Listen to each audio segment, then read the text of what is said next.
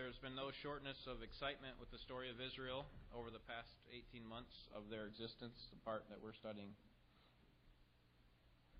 They have seen God's great deliverance and provision and a symbol of His presence, and yet their default response is not thanksgiving and praise and worship, it's grumbling and complaining. Are we there yet? This food is disgusting. I want to go back home to Egypt. They've grumbled about their food, about their water, their leaders, and they still have 38 and a half years left before they cross over into the promised land. It's going to be a long trip. At least for those who make it that far. And for those who don't make it that far, it's going to come to a quick end because of their defiance. In chapter 12, Aaron and Miriam complain about the leadership of Moses, and God responds with temporal yet merciful judgment on them. They learn their lesson, but there are other leaders who are not convinced that Moses and Aaron are the best leaders. They're not convinced that the one that God has put in front of them are are the best, and so they grumble against them. And so here we have this uh, the, this event that takes place in chapter 16 that shows who God's appointed leader is. In chapter 16 through 18, a, a Levite is going to lead a rebellion against the chosen mediator, Aaron. And these rebels think that they have authorization from God, that they're doing God's will.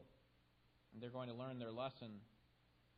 But there are other leaders who are not convinced that they are God's chosen leaders, and and um, and they're going to have to answer to God as well. They they think that that God or that Aaron and Moses are shutting them out from God's presence. They think that they should get the same privileges as the high priest. And so here you have a Levite who's leading a rebellion against a high priest. But let me take a few seconds to explain the difference between a Levite and a priest. Because I often speak about them assuming that you know the difference. All priests are Levites, but not all Levites are priests. So let me just show you um, here on the, the slide. The, the center of God's presence, or the symbol of God's presence, is right there in the center with the tabernacle, the, the, the later on the temple. The expression of God's glory is there. And around the outside of that are the Levites. So you have to the east, you have Aaron's family. Aaron's family are part of all of the Levites that surround the, the temple area. But Aaron's family are special in that they are the ones who are given the responsibility, he and his sons, to be the high priest, or he's the high priest, and they are to be the priests. But you have these other three groups that are around the outside. You have Merari and Gershon and the other one, you can read it, Kohath. Okay, those three groups are part of the Levites, but they're not part of the priestly family. They don't have the ability to just go in unauthorized into the temple, into the tabernacle, I should say. So all priests are Levites, but not all Levites are priests. So here we're going to have Korah, who's a member of the Levite tribe. He has that responsibility to have some protection over the worship and the sacrifices, but he's not a priest. And he thinks he, he ought to have a better privilege than he does. And so the question that, that's going to be answered in chapter 16 is Does any common Levite have the, ro- the right to approach God? And God's response is going to be clearly no. Not just any Levite can come into my presence. In chapter 17, the, the question is going to be Does Aaron have the right to, to approach God? Chapter 17 is the story of, of uh, Moses taking all the staffs of the, of the tribes, putting them into the tabernacle overnight, and only Aaron's buds and blossoms and, and brings about these almonds. And so God's answer to that is Is Aaron authorized to come in my presence? The answer is yes, only Aaron.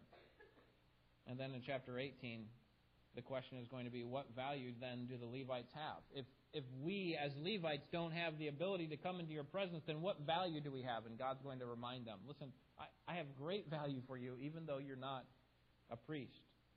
Great privilege and responsibility. Let me begin reading our text here in verse 1. And um, we're not going to read the whole chapter, but we will cover the whole chapter today. So let's start in verse 1 chapter 16. This is the word of God. Now Korah, the son of Izhar, the son of Kohath, the son of Levi, with Dathan and Abiram, the sons of Eliab, and On, the son of Peleth, sons of Reuben, took action, and they rose up before Moses, together with some, some of the sons of Israel, 250 leaders of the congregation, chosen in the assembly, men of renown. They assembled together against Moses and Aaron and said to them, You've gone far enough, for all the congregation are holy, every one of them, and the Lord is in their midst. So why do you exalt yourselves above the assembly of the Lord? When Moses heard this, he fell on his face, and he spoke to Korah and all his company, saying, Tomorrow morning the Lord will show who is his and who is holy, and will bring him near to himself. Even the one whom he will choose, he will bring near to himself. Do this. Take censers for yourselves, Korah and all your company, and put fire in them, and lay incense upon them in the presence of the Lord tomorrow. Uh, in the presence of the Lord tomorrow, and the man whom the Lord chooses shall be the one who is holy. You have gone far enough, you sons of Levi. Then Moses said to Korah, Hear now, you sons of Levi. Is it not enough for you that the God of Israel has separated you from the rest of the congregation of Israel, to bring you near to himself, to do the service of the tabernacle of the Lord, and to stand before the congregation to minister to them? And that he has brought you near, Korah, and all your brothers, sons of Levi, with you? And are you seeking for the priesthood also? Therefore, you and all your company are gathered together against the Lord. But as for Aaron, who is he that you grumble against him? Then Moses sent a summons to Dathan and Abiram, the sons of Eliab, but they said, We will not come up. It is not enough that you have brought us up out of a land of, uh, flowing with milk and honey to have us die in the wilderness, but you would also lord it over us as well? Indeed, you have not brought us into a land flowing with milk and honey, nor have you given us an inheritance of fields and vineyards. Would you put out the eyes of these men? We will not come up. Then Moses became very angry and said to, to the Lord, Do not regard their offering. I have not taken a single donkey from them, nor have I done harm to any of them.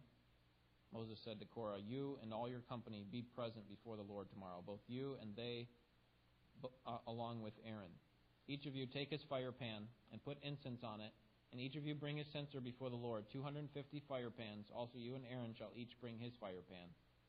So they each took his own censer and put fire on it, and laid incense on it. And they stood in the doorway at the tent of meeting with Moses and Aaron. Thus Korah assembled all the congregation against them at the doorway of the tent of meeting, and the glory of the Lord appeared to all the congregation.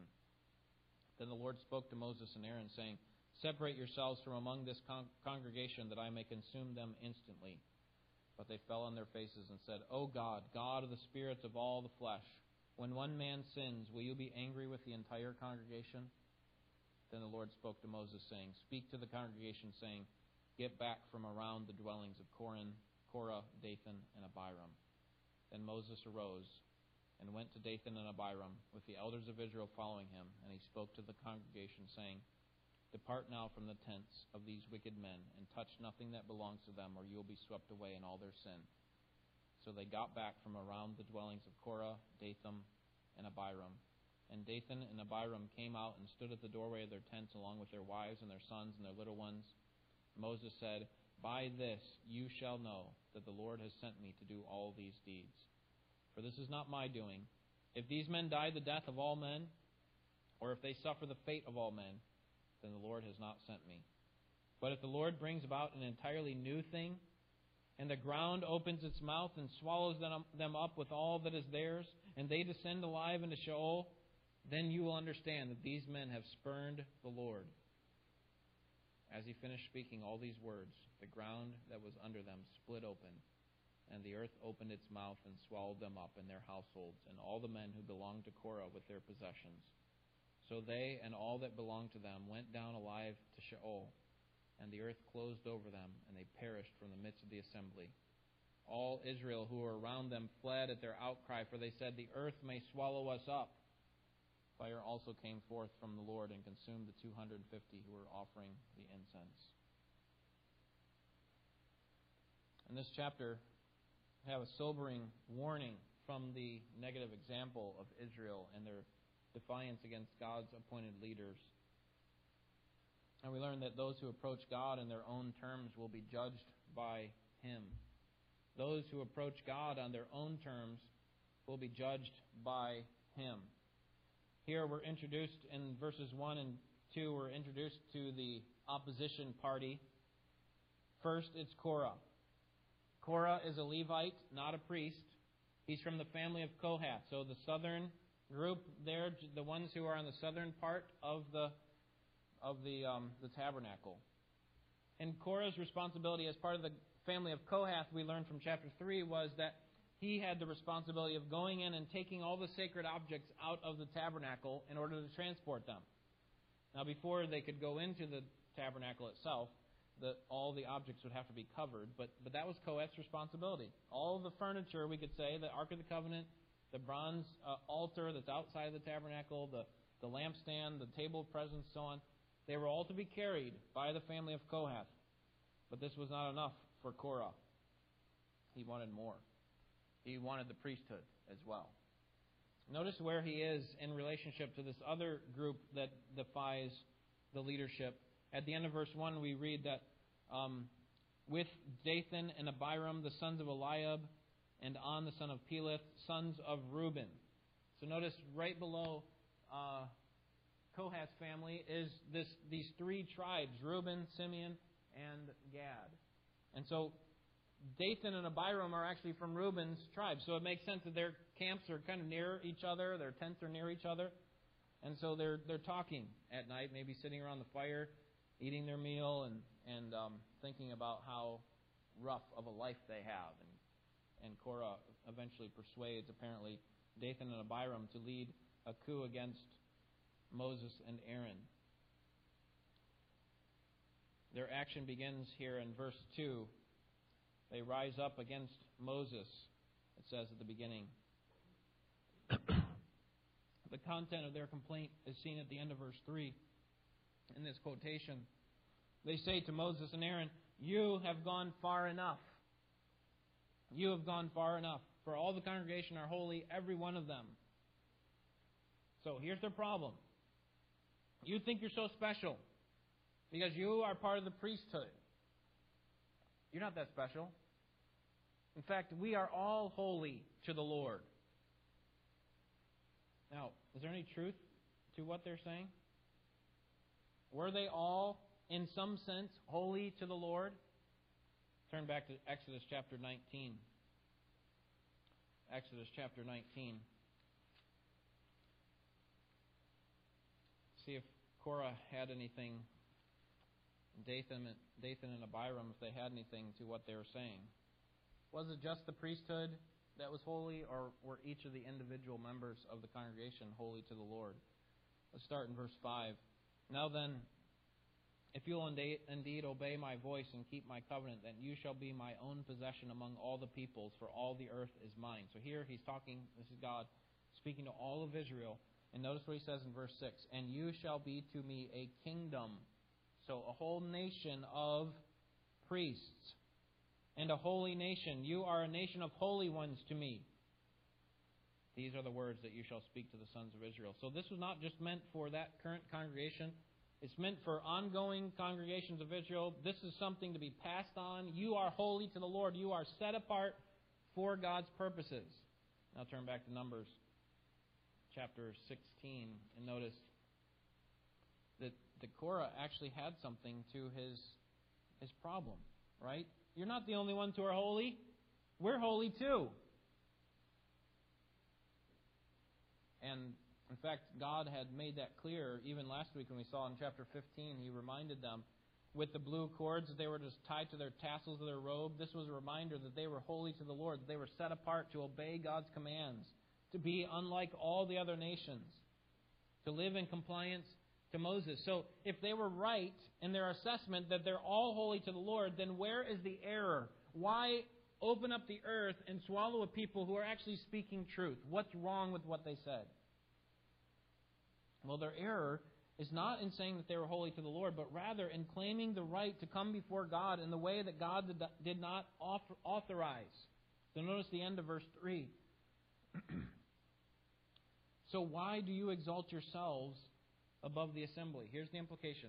You priests, you exalt yourselves as if you're better than everyone else, as if you're the only ones who can come into God's presence with authorized worship.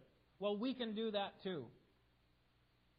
See, just because they were God's holy people didn't mean they had the same role as everyone else, or that they could self uh, self determine their own roles. Right? It would be like you as an employee of a company complaining to your boss that you thought you should be able to call the shots because after all, you're you have stake in the company. Part of the reason that the company exists is because of you. You're helping to sustain it. And so you should have the right to, to call the shots. And there is some truth in that, right? You do have stake in the company. You do have a responsibility and, and uh, a great privilege to be a part of that. But that doesn't mean that you get to call the shots. That doesn't mean you have the same role as your boss does. So it would be like an employee saying to his boss, Why have you exalted yourself over us? And so there are two errors of Korah's rebellion. First, thinking that equality in quality is the same as quality in function. Thinking that equality in quality is the same as function. So that is, hey, listen, as far as boss, employee, we're, we're the same quality, right? But that doesn't mean we have the same function. The same thing is true in Israel. Just because you're the same quality, the same essence, effectively, doesn't mean you have the same function. And secondly, they were attributing evil motives to Moses and Aaron as if Moses and Aaron exalted themselves over the people. And there's a certain kind of smugness to their defiance against authority. Isn't it interesting that they have this air of godliness? They, their desire is that they want to approach God, but they don't want to do it through God's means, do they? They want to do it on their own. And so they attribute evil to Moses and Aaron. In, in the process, they're looking spiritual. And yet, in reality, when we think about it, Moses and Aaron did not appoint themselves to the positions of Israel's leaders, Israel's priests. In fact, Moses didn't even want the job. Remember what happened when God called him in Exodus 3? I can't even speak. God chose him anyway. And the same is true for Aaron according to Hebrews chapter 5 verse 4 that he was not one who self-appointed was self-appointed as priest. He accepted the call of God on his life and, and did it that way. And so there is a certain smugness that they have in their defiance as if Moses and Aaron are exalting themselves. They're not. So the first thing that we see is that the, the feigned holiness of the rebellious in verses 1 through 3. The second thing that we see in verses 4 through 7 is the faithful stand against the rebellious. The faithful stand. Now, notice verse 4 because it's kind of ironic that I call this a faithful stand when the first thing that Moses does is he falls on his face. So why do I say that? I call it a faithful stand because Moses is not going to allow this kind of rebellion to exist or to spread. And so he stands up against it. He recognizes that there's no convincing these rebels. But what he doesn't want to see happen is is to see them take down some other people, take them down the same road. So he says here in verses 5 and following, let's take this before the Lord. Let's let God be our arbiter. Okay, you're, you're not going to agree with me. You're so proud, Moses is effectively saying, you're so proud in the way that you look at your situation, you're not going to agree with me or even uh, submit yourself to human reason not in a bad way, but, but in just reasonable conversation, you're not going to do that. So here, let's let God decide. And here's the idea to which Korah actually agrees. Moses says in verse 7 Bring your censers, all of you, all of you who are in opposition to the priesthood of Aaron, bring your censers tomorrow, full of incense, and let's see if God accepts it or not. Eh, that'll be the really determining factor, right? Who is the priest? Whose worship does God authorize? Or, or who is the mediator of Israel? That's really the question. Faithful stand against the rebellious. In verses 8 through 11, we see the ignored privilege of the rebellious. What they didn't see, and we'll see this again in chapter 18, is that God had given Korah and the company of Kohath, the group of Kohath, the family of Kohath, great privilege. Moses, essentially, here in these verses, agrees with Korah that they are set apart as holy. You know, in a sense, you're right, Korah. God has set you apart for great purposes and has given you great responsibility. You are holy, but not the same kind of holy as Aaron. And it's not talking about spiritual here. We're not talking about who's more spiritual, although we, we know from the outcome of the story who is.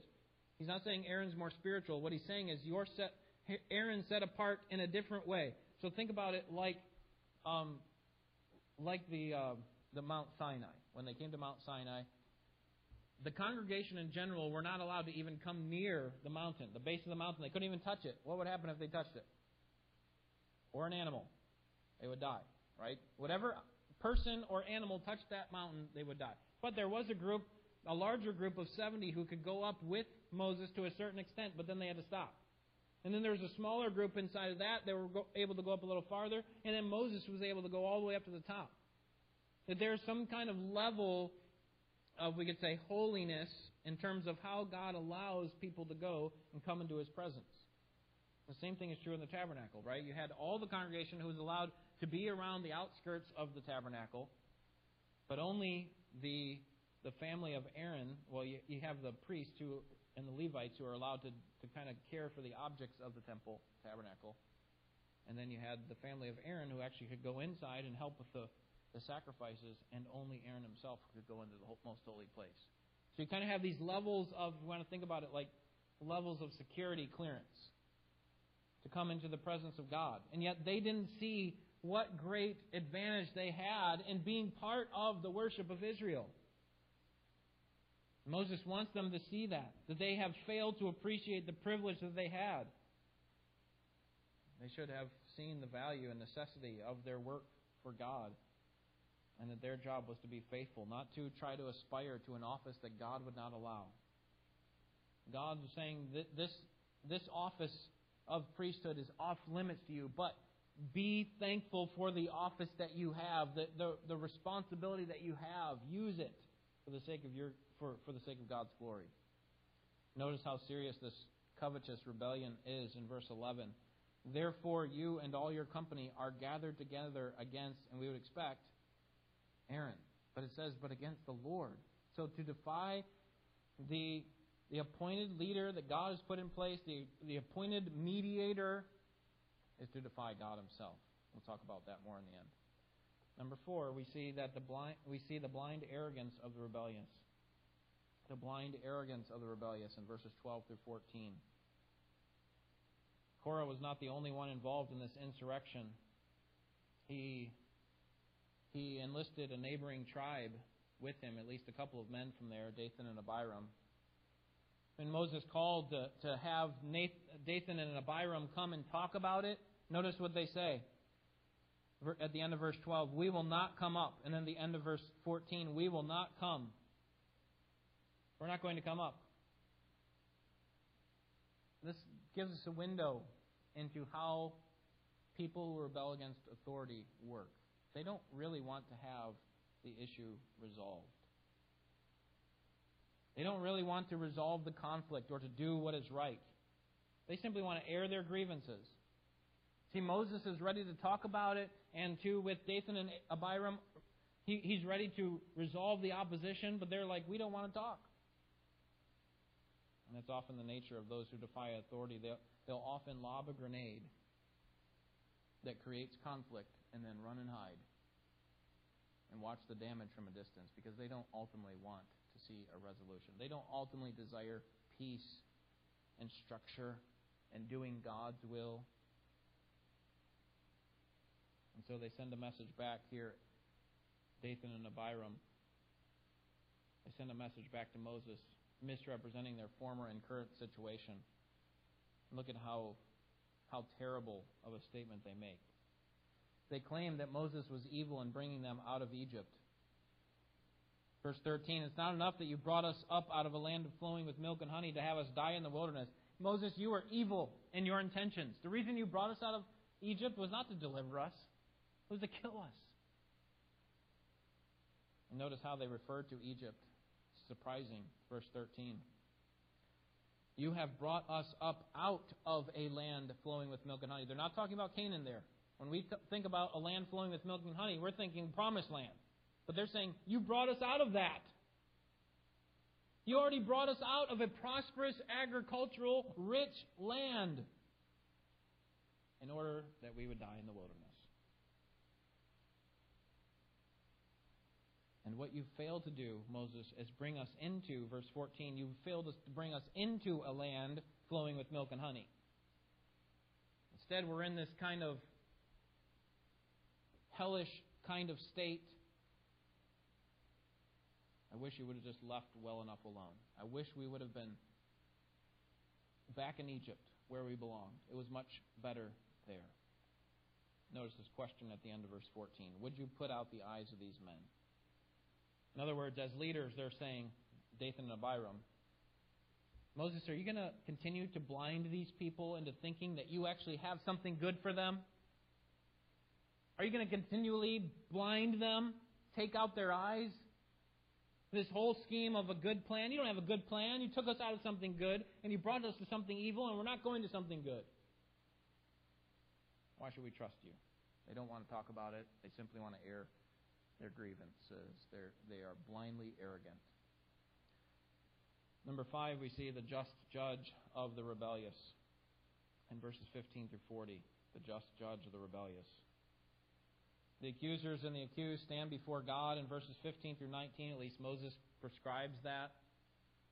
Moses has talked about it as long as he can. Now it's time for God to speak. And so Moses says to God, Have your way with these accusers.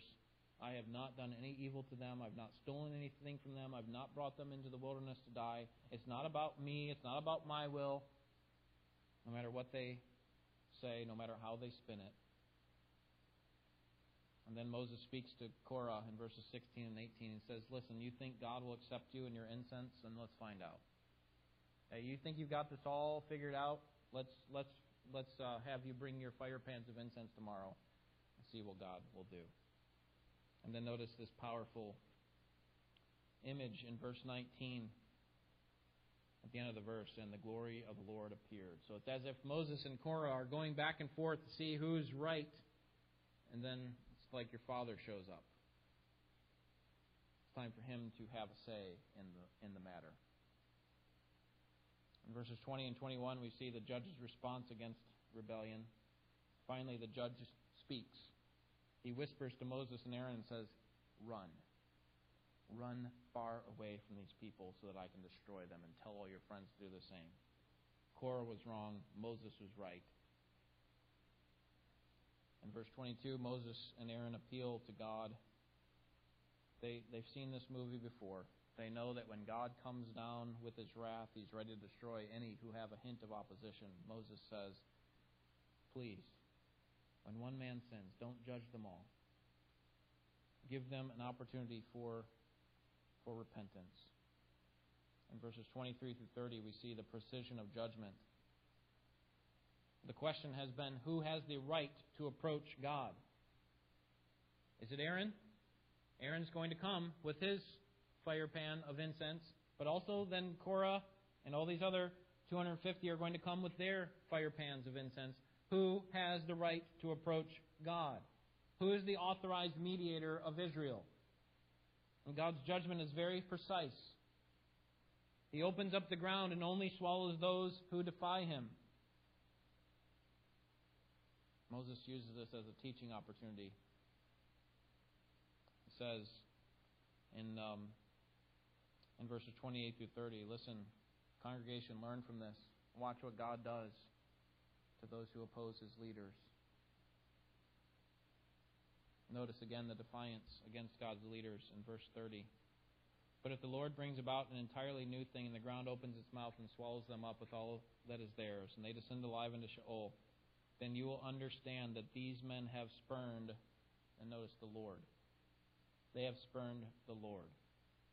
God is very precise in his judgment, and the judgment comes in verses 31 through 35 this group of rebels and accusers had already received this sentence of death.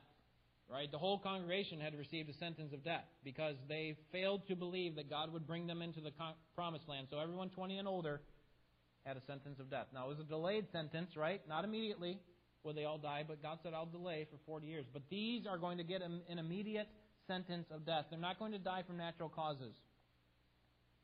That's why Moses has this test done effectively, this litmus test to see, okay, let's see. If you die of natural causes, you'll know that it's not me to be. Me and Aaron are not supposed to be your leaders. But if you die an extraordinary, powerful death that the earth swallows you up, then, then here's the proof that you are not God's leaders. You are not the ones who are called to be God's mediator. So the earth swallows up Korah and his supporters, and fire consumes the 250 men who came with unauthorized worship. Then in verses 36 through 40, God has them make a memorial of his judgment, as he often does. He doesn't want Israel, the one to remain, to forget what happened. He doesn't want them to fail to learn the lesson. And so God creates a memorial of this judgment. All those who brought the fire pan, this which was made out of bronze, those fire pans, just some metal object, were melted down and made into some kind of plating that they would put on the front of the bronze altar. And this way, every time a worshiper would come to offer a sacrifice, they would be reminded of God's judgment against unauthorized worship. Notice verse 39. So Eleazar took the uh, Eleazar the priest took the bronze censers which the men who were burned had offered, and they hammered them out, out as plating for the altar. And here's the reason, verse 40. As a reminder to the sons of Israel that no layman who is not of the descendants of Aaron should come near to burn incense before the Lord, so that he will not become like Korah and his company, just as the Lord had spoken to him through Moses. So here you go, Israel, throughout your generations, every time you walk in and you see that bronze altar, you see that plating on there, you ought to be reminded of the rebellion of Korah and Dathan and Abiram and these men who thought that they could worship God on their own terms. Having seen God's justice and swift wrath against rebellion, you would think that that no one from that generation would ever cross God again. They've just seen his violent and immediate swift wrath against their rebellion. You would think stories end maybe you know a couple years down the road they're going to defy him again, but notice what happens the very next day in verse 41. On the next day, all the congregation of the sons of Israel grumbled against Moses and Aaron, saying, You are the ones who have caused the death of the Lord's people. Having time to consider the events of the previous day, instead of learning and properly applying what God was teaching them, they evaluated the circumstances through a secular kind of worldview. That is, that God's not good and that their leaders are not given to them by God. Instead, it was Moses and Aaron's fault that their family and friends had died. You were the ones who caused these deaths. And so, as we would expect, the Lord desires to kill them again in verses 42 and 4, through 45. He says to Moses and Aaron, Get away that I may consume them. But Aaron serves as the mediator for the people to show once again that he is God's appointed priest. Verse 46 Moses said to Aaron, Take your censer and put it in the fire from the altar and lay incense on it. Then bring it quickly to the congregation and make atonement for them, for wrath has gone forth from the Lord. The plague has begun. So God's saying, I'm ready to destroy them all. I'm going to send a plague. Moses says, Aaron, go, hurry up. Make an atonement for these people who have sinned against God. Verse 47. Then Aaron took it as Moses had spoken and ran into the midst of the assembly. For behold, the plague had begun among the people. So he put on the incense and made atonement for the people. He took his stand between the dead and the living, so that the plague was checked. Here's Aaron fulfilling his responsibility as God's authorized mediator for the people of Israel. Who is the authorized mediator of God's people? Chapter 16 says loudly and clearly, not Korah. Not Dathan and Abiram. Dathan and Abiram. It is Aaron who is God's mediator because in this plague, he actually causes the plague to stop with his mediation, with his, with his atoning sacrifice.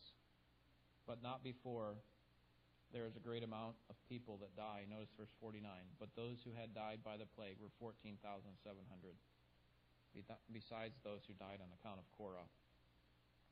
Then Aaron returned to Moses at the doorway of the tent of meeting, for the plague had been checked. Surprisingly, the congregation did not learn from the rebellious and their swift judgment from God. Instead, they, they turned on the leaders. And so we learn several principles here this morning.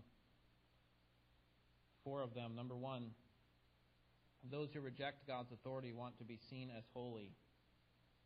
Those who reject God's authority, or we could say God's appointed leader, want to be seen as holy. See, those who reject authority, we'd expect they want to come across as rebels and just kind of have that edge to them, and they don't care how people think about them. But instead, we see here that they actually want to present an air of spirituality, like Dathan and Abiram. They want to look spiritual even as they commit acts of evil that are opposed to God's clear will. I'm sure you've seen this in the churches in which you have been. I've seen this a dozen times, if not a hundred. That those who rebel against God and his leaders would rather appear to be holy than actually be holy. And before we start looking around at other people, we might want to look we want, might want to pick up the mirror because the reality is that, that defiance against authority for, for us almost always becomes second nature. And, and in the process of defying the, the authority that God has placed over us, we want to look spiritual. And this starts out from the time that we're, we're very young. As a child, we know that it is right to obey our parents. But we adopt the mindset of Korah and think that we can outthink our parents. That we have a better idea of how to live. And when we're saying that we don't uh, accept the authority of our parents, we're actually saying we don't accept the authority of God. Because to defy our parents is to defy God. And God may not respond like he did with Korah with swift judgment. And so that actually helps the lie of Satan in a way. That God, God hasn't done anything about it. You've defied your parents. God hasn't destroyed you like he did with Korah, so it must be okay. But I would say that God's judgment may be slow at times, but it is sure. It is certain. It will come. Your sins will find you out. And that leads to our second principle, which is to rebel against God's authority is to rebel against God. The fact is that once we get out from underneath the authority of our parents, our inclination away from submission and away from obedience to our authority does not go away, does it? It only intensifies. As adults, we think we have the right to resist our boss. We think we have the right to resist our government. We think we have the right to resist our church leaders. And I recognize there are exceptions, right? when your authority is commanding you to disobey God. But in most cases, let's be honest, our authority is not commanding us to disobey God. They're actually fulfilling the purposes of God. They're actually seeking our best. We may not, we may not like their rules. We may not like the way that they treat us. But the reality is that God places all of our authority over us for our good, and our job is to submit. Look again at the text because I think this is critical to see how serious this sin is. Look at verse 11. Therefore, you and all your company are gathered together against the Lord. And then verse 30. At the end of the verse, then you will understand that these men have spurned the Lord. This was not a question of their resistance of, of Moses and Aaron's authority. That was part of it. That was only a symptom. But the root problem was that they were resisting their God. They didn't like the way that God was doing it. God, I could do it a better way. I would choose a better leader over Israel than you. To resist God's authority over us is to resist God. And so we need to just call it what it is, don't we? When we complain or have a disdain for our authority, let's just call it what it is. When we stand before God and talk about how much we hate our authority, let's just call it rebellion against God. Don't disguise your rebellion and flowery ideas of spirituality when God has clearly spelled out what it is and what He desires. To rebel against God's authority is to rebel against God. Number three, no matter where you are, seek to be faithful. It's interesting that Moses, the person who actually didn't want the position of leading Israel, was the person who had that position. He never sought to be leader over Israel. He tried to get out of it. He simply desired to serve God faithfully where he was, whether that was in Egypt or Midian or now in the wilderness. His goal was not to get a great position, power. On the other hand, Korah was the one who wanted the position, but he was not happy to serve God where he was. God had already determined who would be the leader over his people, and yet here he had, Korah did, had this great privilege, and he failed to appreciate God's use of him where he was at. And so let me just encourage us this morning that we ought to appreciate our present position that God has given to us. Recognize the great privilege that we have. If God wants to improve your position, if God wants to give you more name recognition, if God wants to give you more opportunities for influence, I think He's going to make that clear to you and others.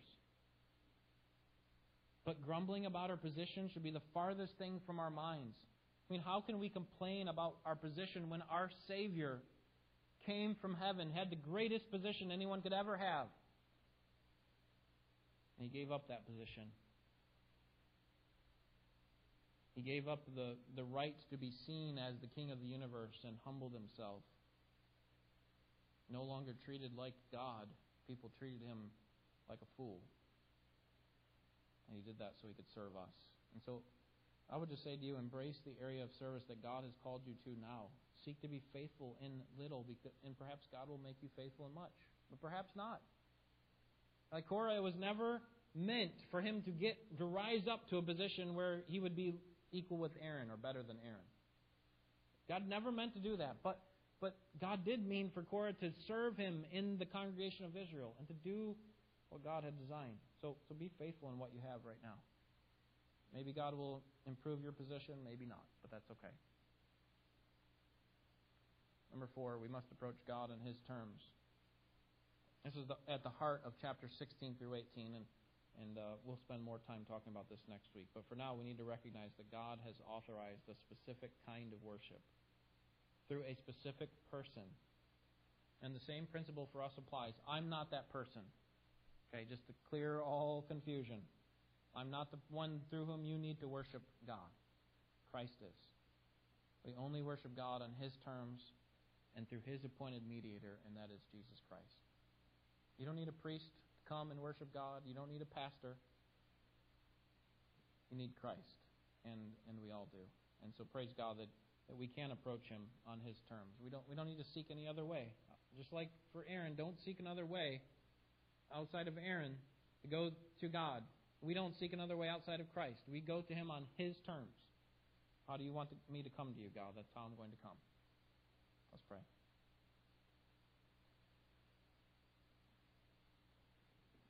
Father, thankful for this uh, convicting and um, helpful story. Remind us of of the um, the sins of rebellion that are constantly sprouting in our hearts. It seems as soon as we destroy one weed of rebellion, another one pops up, sometimes even stronger and larger than before. So we constantly need to resist this, Lord, with the power of your Spirit. Would you give us the strength to do that? Would you help us to put on the whole armor that you have provided? And, and, and as we do, may we pray in the Spirit that you would help us to resist so that having done all, we will stand. We don't want to fall in the day of battle. We don't want to turn away from you like Israel.